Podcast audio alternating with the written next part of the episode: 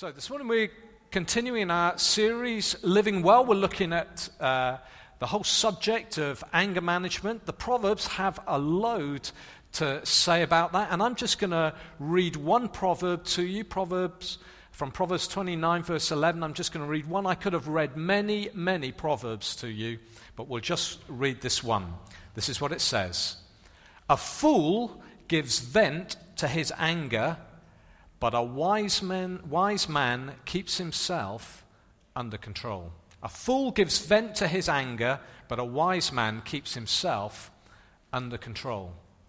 I was reading uh, a quote by a famous old preacher called C.H. Spurgeon, and uh, this is what uh, he once said I heard someone say that he was sorry he had lost his temper. I was uncommonly glad to hear he had lost it but I regretted that he had found it again so soon. That really made me chuckle when I read that, read that this week. Last night I was uh, sitting at a table with uh, Hampshire and Isle of Wight uh, police commissioner. And, um, yeah, oh, name dropping. There you go. There you go. That's what I do on a Saturday night.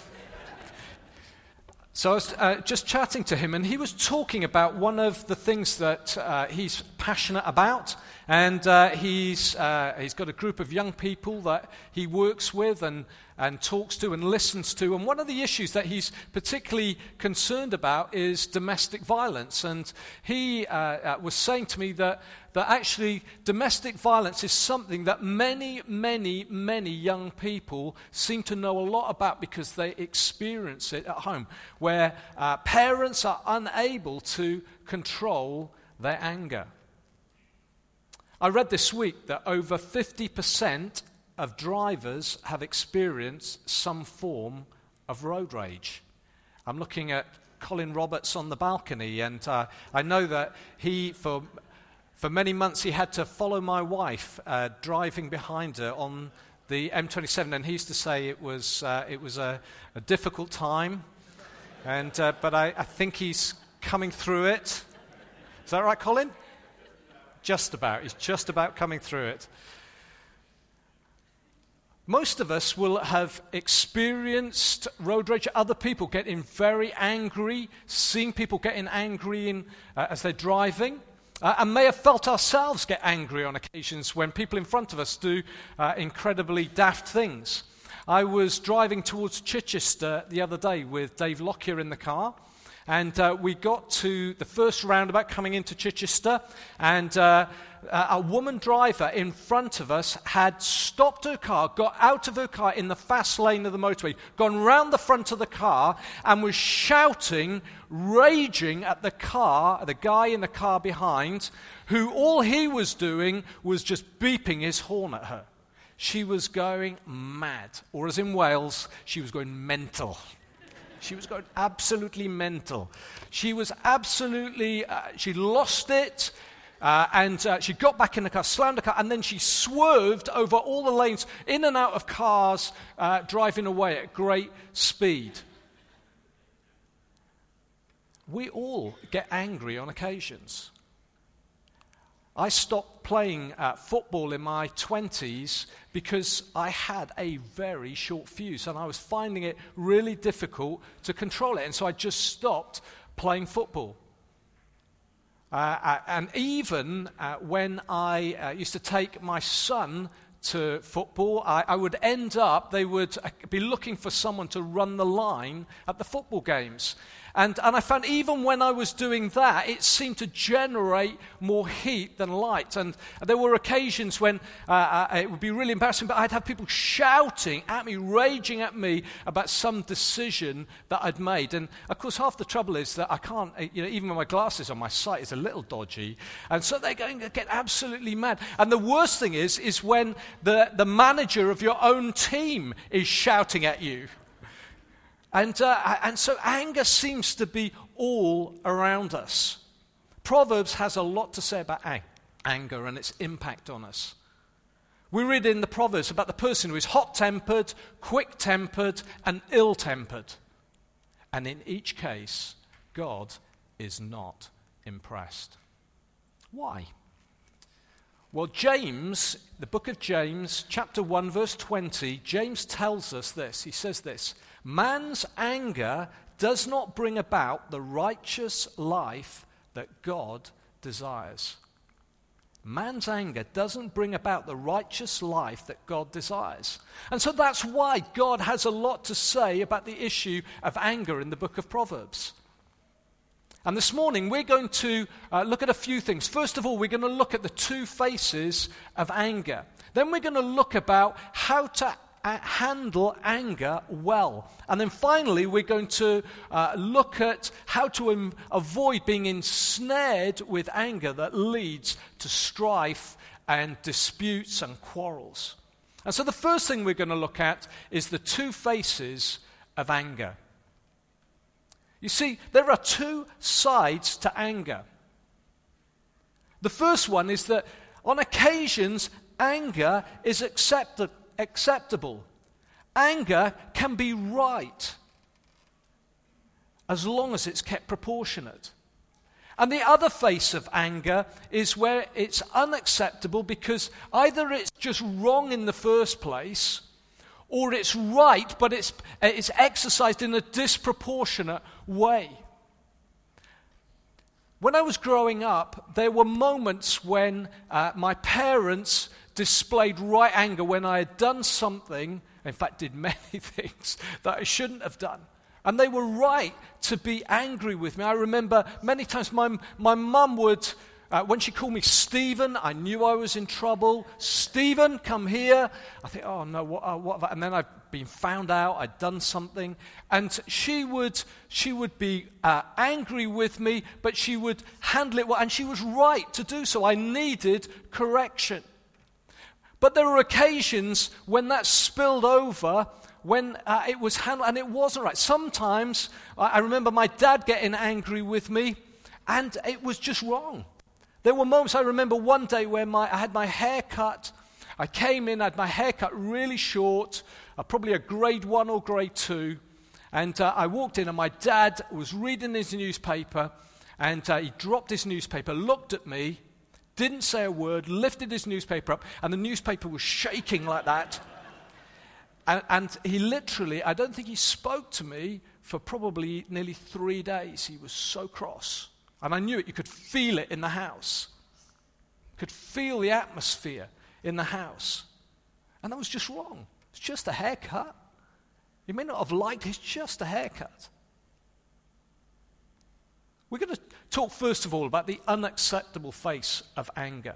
In Proverbs 27, verse 4, it sums it up when it says this Anger is cruel and fury overwhelming. You see, anger can all too often be destructive, it can be damaging, it can result in us becoming out of control as well as violent. And God says such anger is wrong. We need to get rid of it. The Bible calls the per- person who is hot headed and quick tempered, the Bible calls them a fool in Proverbs chapter 14. You see, in their anger, they're impulsive, they're reckless. They do things uh, uh, uh, that they're going to have to live with after they've cooled down.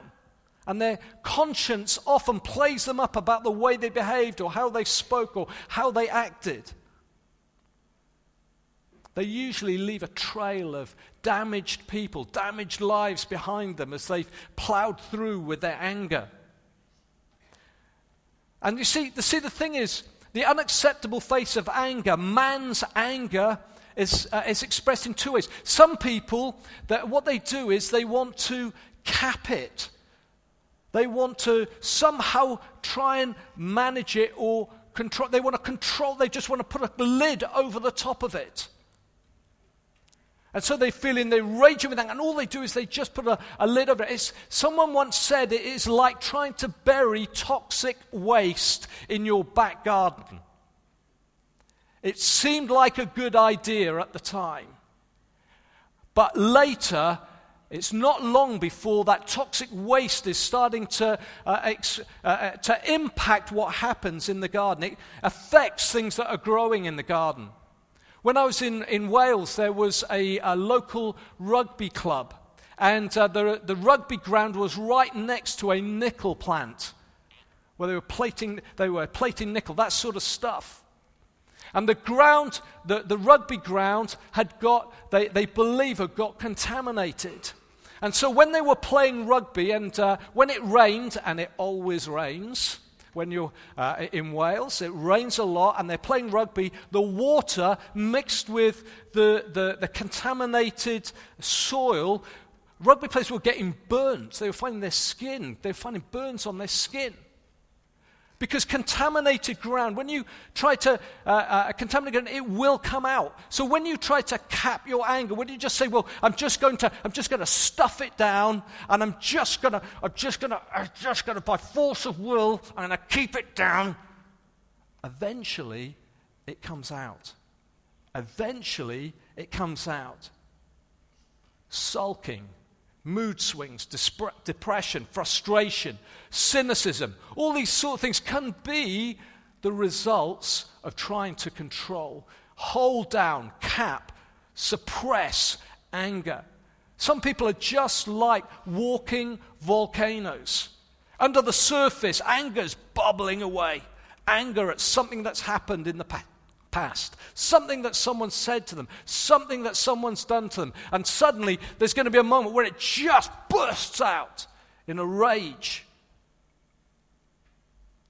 For other people, they just simply vent their anger straight away. Something happens and they're rah, in your face straight away. They don't even bother to try and cap it, they just let it out. I remember when I was uh, working for a local authority uh, in Hampshire, and uh, the chief executive had had an affair. And his wife had found out about it, and she was so angry, so angry, she got his Mercedes, she drove his Mercedes in uh, the precinct, she drove it up towards the council entrance. She drove it through the glass doors of the council entrance and left it smack bang in the middle of the council foyer. She was so angry. She was in a rage. The problem was, he was humiliated and embarrassed, but she was the one that had to go to the police station. The damage that man's anger, unacceptable face of anger can cause in our lives is huge. Maybe you try to cap your anger. Maybe you try to suppress it. Maybe you're someone who just occasionally finds yourself blowing your stack. God wants to speak to you this morning. You see, there is an acceptable face of anger. You see, the Bible says there are some things that we should be angry about. This is the very point that Paul makes in Ephesians chapter 4, verses 26 to 27. And he says this In your anger, don't sin. Don't let the sun go down while you're still angry, and don't give the devil a foothold. In your anger, don't sin. It's possible to be angry and, and, and not sin. And for God, God actually is pleased with that sort of anger. There is a place for a right anger. There are some things that we should be indignant about. We should be indignant about people's indifference towards the God who created them. We should be outraged when people are trampled on and taken advantage of, especially for those who don't have the ability to protect themselves. We should be angry at injustice and cruelty. There is an acceptable face of anger. You see, the Bible makes it clear. God gets angry. God gets angry. He's angry at people's desire to live without any, reference to Him. That's what the Bible calls sin. He's angry at the chaos that that has caused in the world that He has made and invested in. Paul says the wrath of God is being revealed from heaven against all the godlessness and wickedness of men. God's anger, we're told in, in Exodus, is fierce and burning hot. The writer of Hebrews says it's a dreadful thing to fall into the hands of the living God.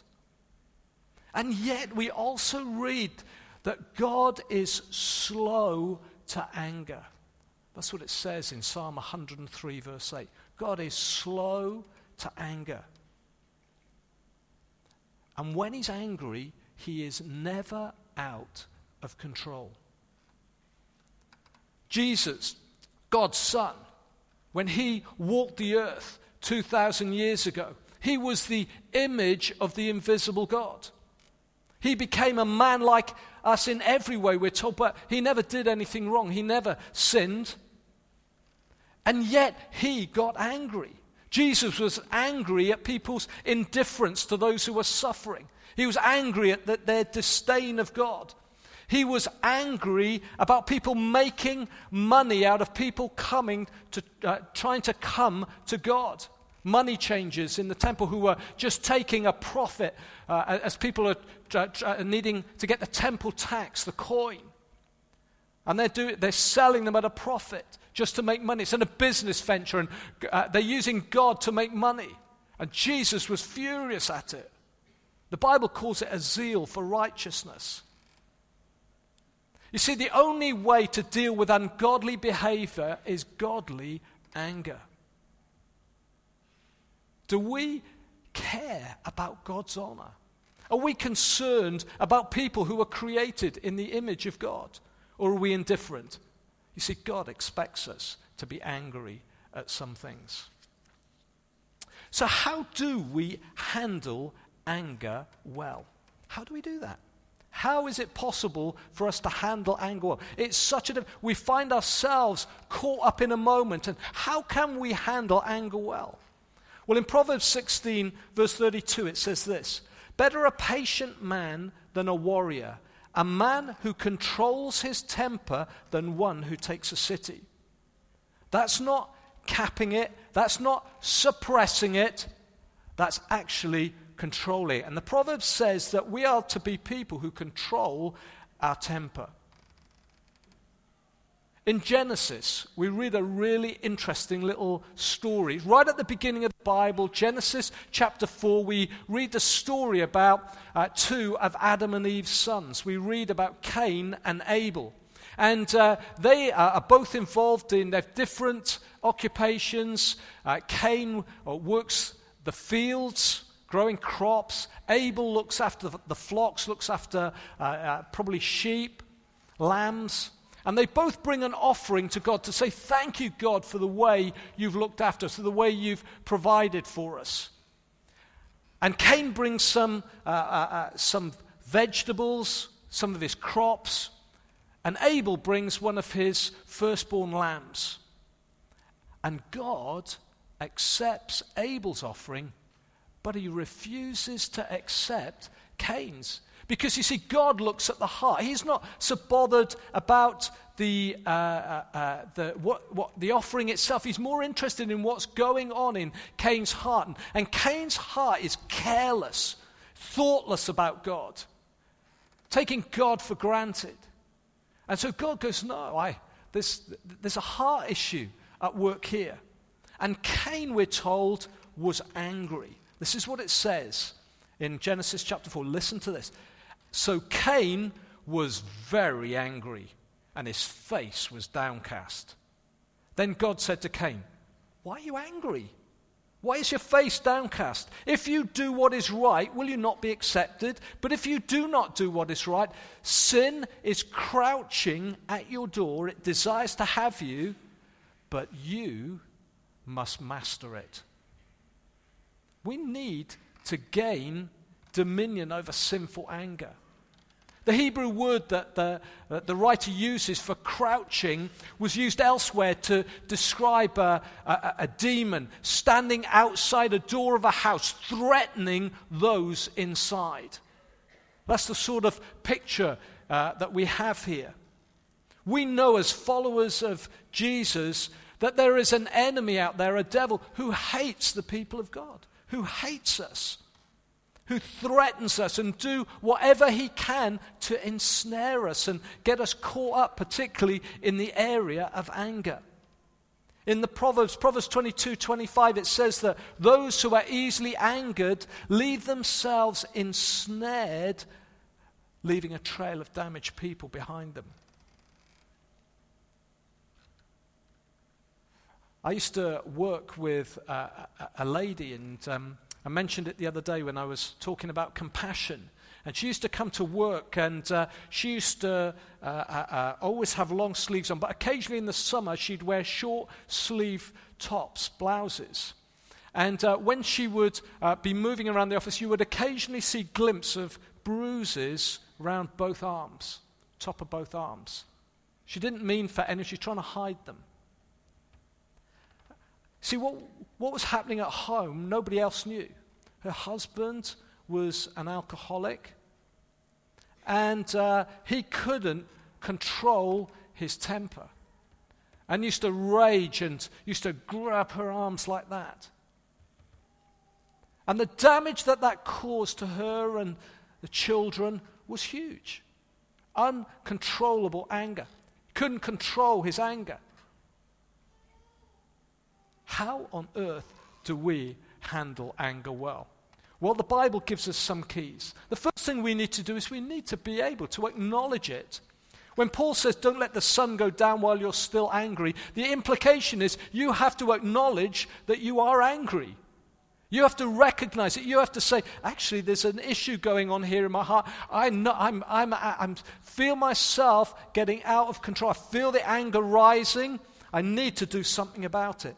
You see, some people just will not face up to the fact they have an issue with it. There's always a good reason. It's never their fault. It was always the other driver. It was always the neighbor's fault, never their responsibility.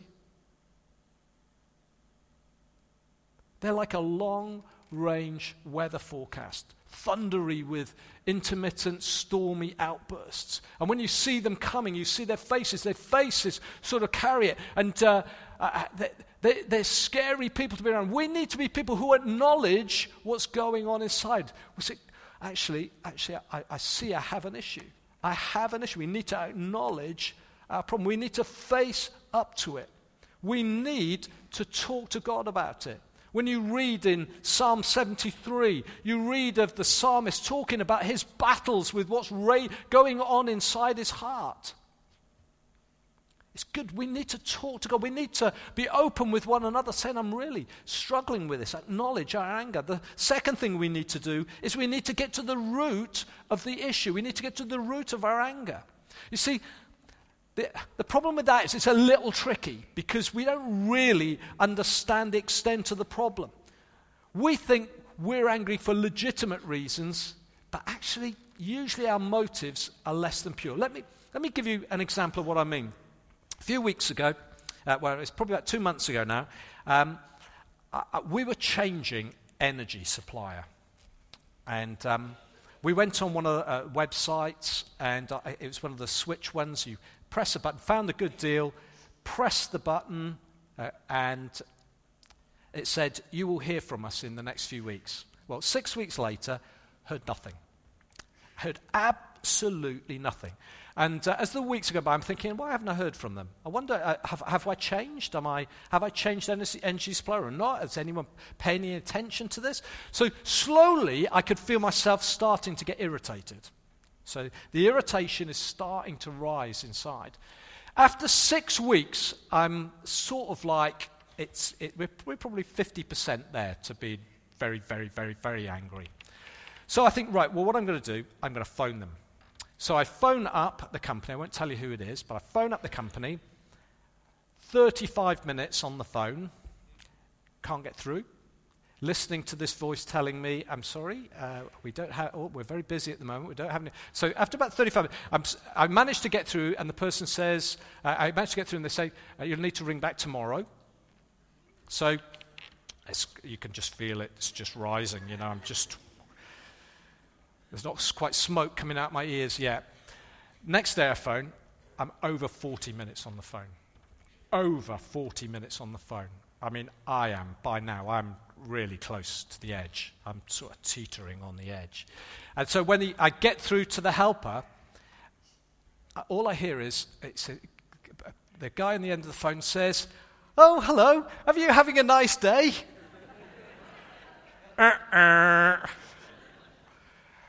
And I, so everything with him is, look, I appreciate, so this is my little spiel. I appreciate it's not your issue. You're just answering the phone, but it's be, this has not gone well. I've been six weeks waiting to hear. I've been 40, over 40 minutes on the phone waiting for someone to answer the phone. And, and, and then he makes the schoolboy error. He goes, Oh, I'm really, really sorry. No, no, no. That's too quick. You can't just go, I'm sorry. So you're sort of thinking, no, that's, you, you can't get out of it. Like, I'm going, look, you need to understand. I've been six weeks, I've been waiting. Have I, you know, I don't know what's going on. It's really frustrating. He said, he said, let me check our system up. Just be a couple of minutes. Comes back, and then he says, oh, we sent you an email. I said, well, I'm sorry, but I've had no email. I've had no email. He said, well, excuse me. He said, let me check again. Oh, no, we, we did send you an email. I said, uh, I have had no email. He said, um, let me just, uh, oh, we sent it to, um, gives the email address. I go, well, that's not my email address. You sent it to the wrong email address. Why did you send it to that email address? Well, uh, well, so that's the one we had on our system. And as he's saying that, suddenly the penny dropped. I knew what I'd done. What was happening is when you fill out those things and they say, Oh, we're going to send you some emails. Uh, do you mind if we send you emails? And I think, well, I'm going to see what the, the answer is. I don't really want you to send, send me emails, so I'll make an email up.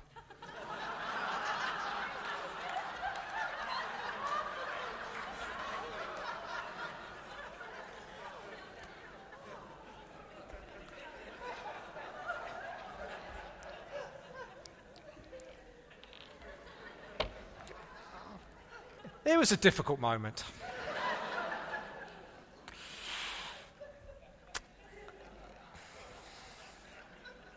you see, sometimes we get angry about things and it's, it's all about us, and actually, we don't really know what's going on behind us, but we're just raging inside, and, and, and it's, it's all about how we feel.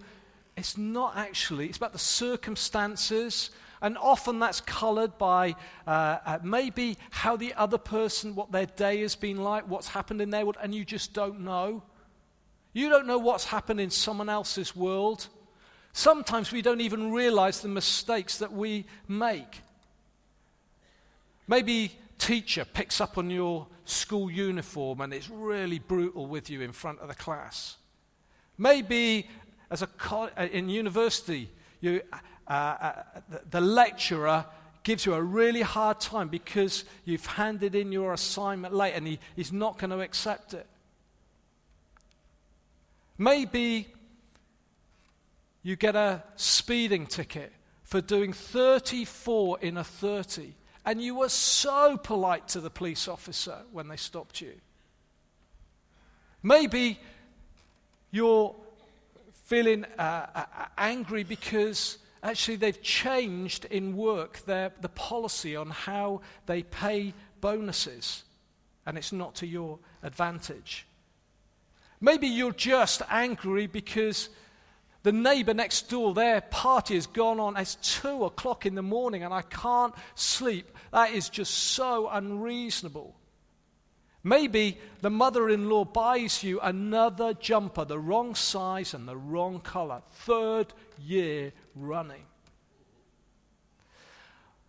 But once we stop to take a moment to reflect, to acknowledge that we're angry, and to start to explore, just to think about what's really going on, we may find that the underlying reason for, for our anger isn't really fair. Actually, we weren't wearing the right uniform. Actually, the assignment, actually, there was a deadline and we did miss it.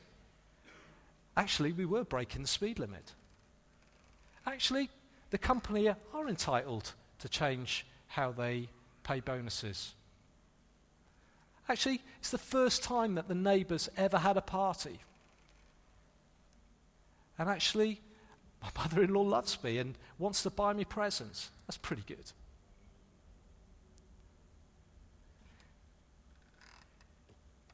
We need to really take a good, hard look. And as we do that before God, often we find that actually the, re- the ground we're standing on is not that solid. We need to look at the root of our anger. And, and once we do that, there is a choice of action. We need to take action. How we respond is crucial. Sometimes it will involve us taking courageous action. When you see something happening that's wrong, sometimes you need to stand up for those who've been taken advantage, disadvantage, been disadvantaged. Maybe something inappropriate at work, maybe something happening that you see in the street. But you've got, always got to remember we don't know all the facts. And as well as that, maybe the person that we're going to speak to and perhaps focus our irritation on is not the person responsible for the situation. So Paul says, in your anger, don't sin. Maybe we need to face up to, uh, when we face up to why we're angry, will mean we need to apologize ourselves and put some stuff right. Maybe we need to let go of how we're feeling because we're actually starting to treat someone more harshly than we've ever been treated ourselves. When we do that, we need to remember what Jesus has done for us. I always find when I'm feeling, starting to feel angry, and as I start to recognize it, as I start to acknowledge it, as I start to, before God, dig into what's going on in my heart, I find God start to speak and bring me to make different choices to the ones I would make. And I often find God saying to me, Do you remember how I treated you? Do you remember what, how you used to live? The th- truth is, God was, was angry with the way I lived, with the, living independently of Him, the things that I got up to. But God so loved me, He gave an answer. He sent Jesus to die for me, to take the punishment for, uh, for my sin. God's wrath, God's anger was for me was dealt with by Jesus on the cross. He took God's anger for me that I might be set free and forgiven. The Bible says in Romans 9, it says that God is it's, it, what if God is angry with us? But actually, He chooses to be patient to show His glory. What if He chooses to show mercy to people who are objects of wrath? To, instead of treating them how they deserve to be treated, he's going to give them mercy. So instead of being objects of wrath, they become objects of mercy because of his glory, because of Jesus and what Jesus has done. This is the gospel. This is the glorious gospel that God has dealt with our anger. His anger has been dealt with by Jesus on the cross that we might be forgiven. And God wants us to know that that's how we need to treat others because we are children of God. Not letting the sun go down on our anger is great advice. We need to come before God. And yet the Proverbs set us a higher challenge. It talks about avoiding strife. Listen to this. Proverbs 30, verse 33. For as churning the milk produces butter, and as twisting the nose produces blood, so stirring up anger produces strife. If I went up to you and gave your nose a really sharp twist, it's going to bleed. Guarantee it's going to bleed. We won't try it this morning just to prove the point, but it will bleed. What the proverb says is stirring up anger will produce strife. In Proverbs 20, verse 3, it simply says, It is um, to a man's honor to avoid strife. Strife is disputes, quarrels, rows, dissensions, arguments. We're to avoid those sorts of things. God promises to bless us if we dwell together in unity. God says, where his people dwell together in unity, there he commands blessing. That's what it says in Psalm 133. So, how can we hope to achieve that? How can we avoid strife? Well, the Proverbs give us a couple of keys. First of all, drop the matter. Proverbs 17, verse 14 says this Starting a quarrel is like breaching a dam. So, drop the matter before a dispute breaks out. Let it go. Let it go. Is it a hill worth dying on? Is it a battle worth fighting? Is it something that really matters? If not, let it go. How many times do we get involved in stuff we should? We just will not let it. Sometimes we just need to let it go. If it doesn't involve you, stay out of it. The proverb says, like one who seizes a dog by the ears is a passerby who meddles in a quarrel not his own. Great big Alsatian bounding by, you go and grab it by the ears. I mean, you know what's going to happen. You grab an Alsatian by ears, it's going to bite you. Don't get involved in quarrels that are not your own. Stay out of them. Drop the matter. Secondly, the proverb says, speak gently. Proverbs 15, verse 1, it says, A gentle anger turns away wrath.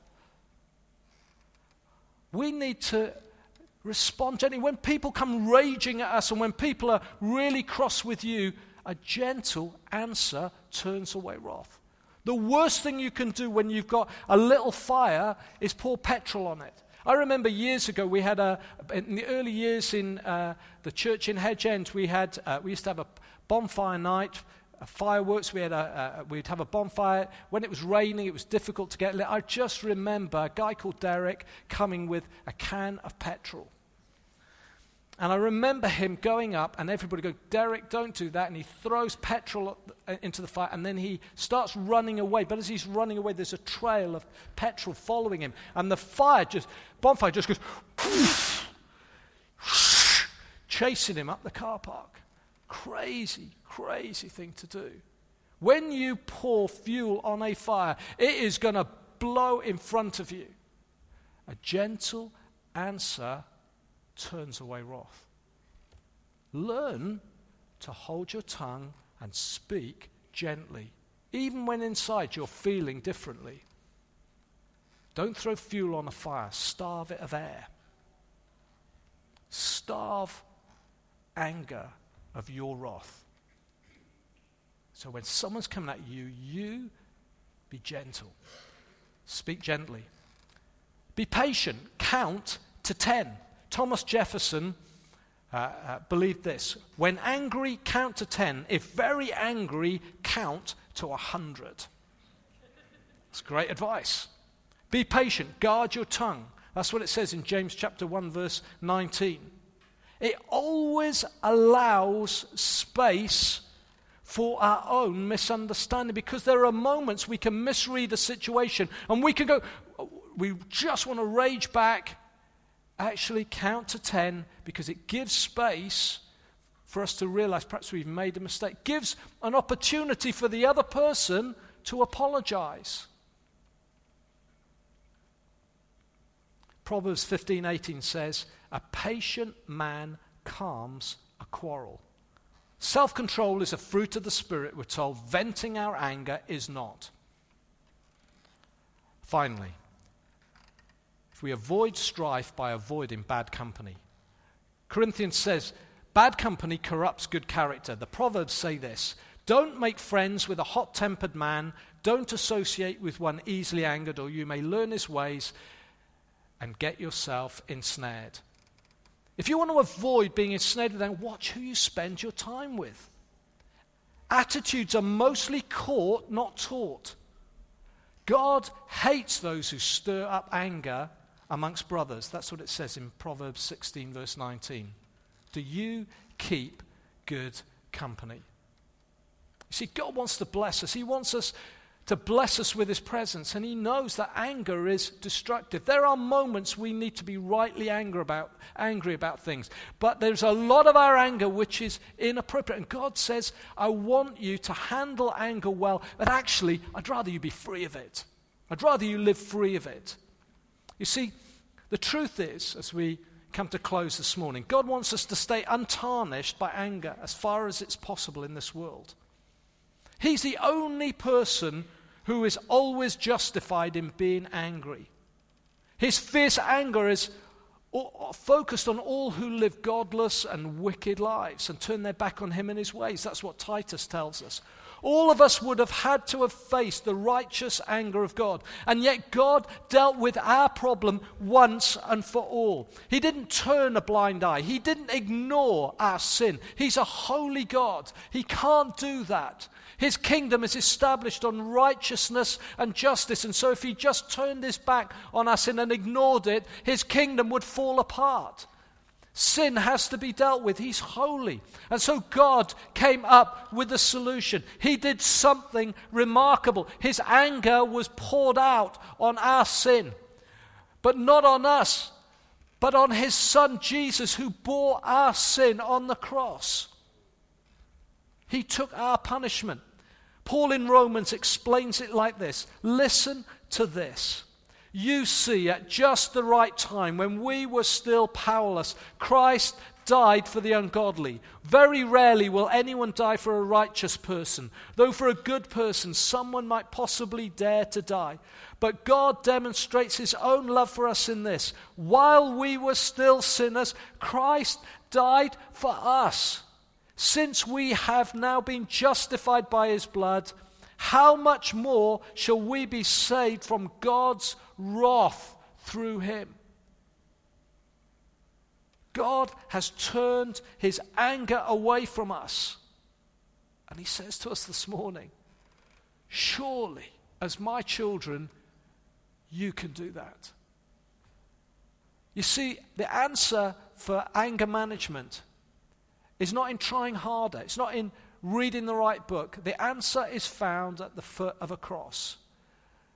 It's at the foot of an empty cross in front of a risen Savior who's taken God's wrath for you. That enables you to go, if you did that for me, then I can let go of that by the grace of God. God, help me to do it. Do you need to receive grace this morning to help you? Maybe you battle with these things. Maybe you know there is stuff that you're capping and holding down, suppressing. But underneath you're raging. Maybe it's stuff that happened years ago. Maybe you know that you just vent off very quickly. Sunday mornings, it's fine, but if, if we saw you on the motorway driving to work, it would be a different thing. We'd say, wow, gosh, didn't realize they were like that. Oh, really? Maybe this morning you have come here and you've never come to that place of giving your life to Christ. You can know that you are forgiven before God. Whatever you've done, however you've lived, God will forgive you through what Jesus has taken for you on the cross. All you need to do is receive the gift of forgiveness and put your trust in Jesus.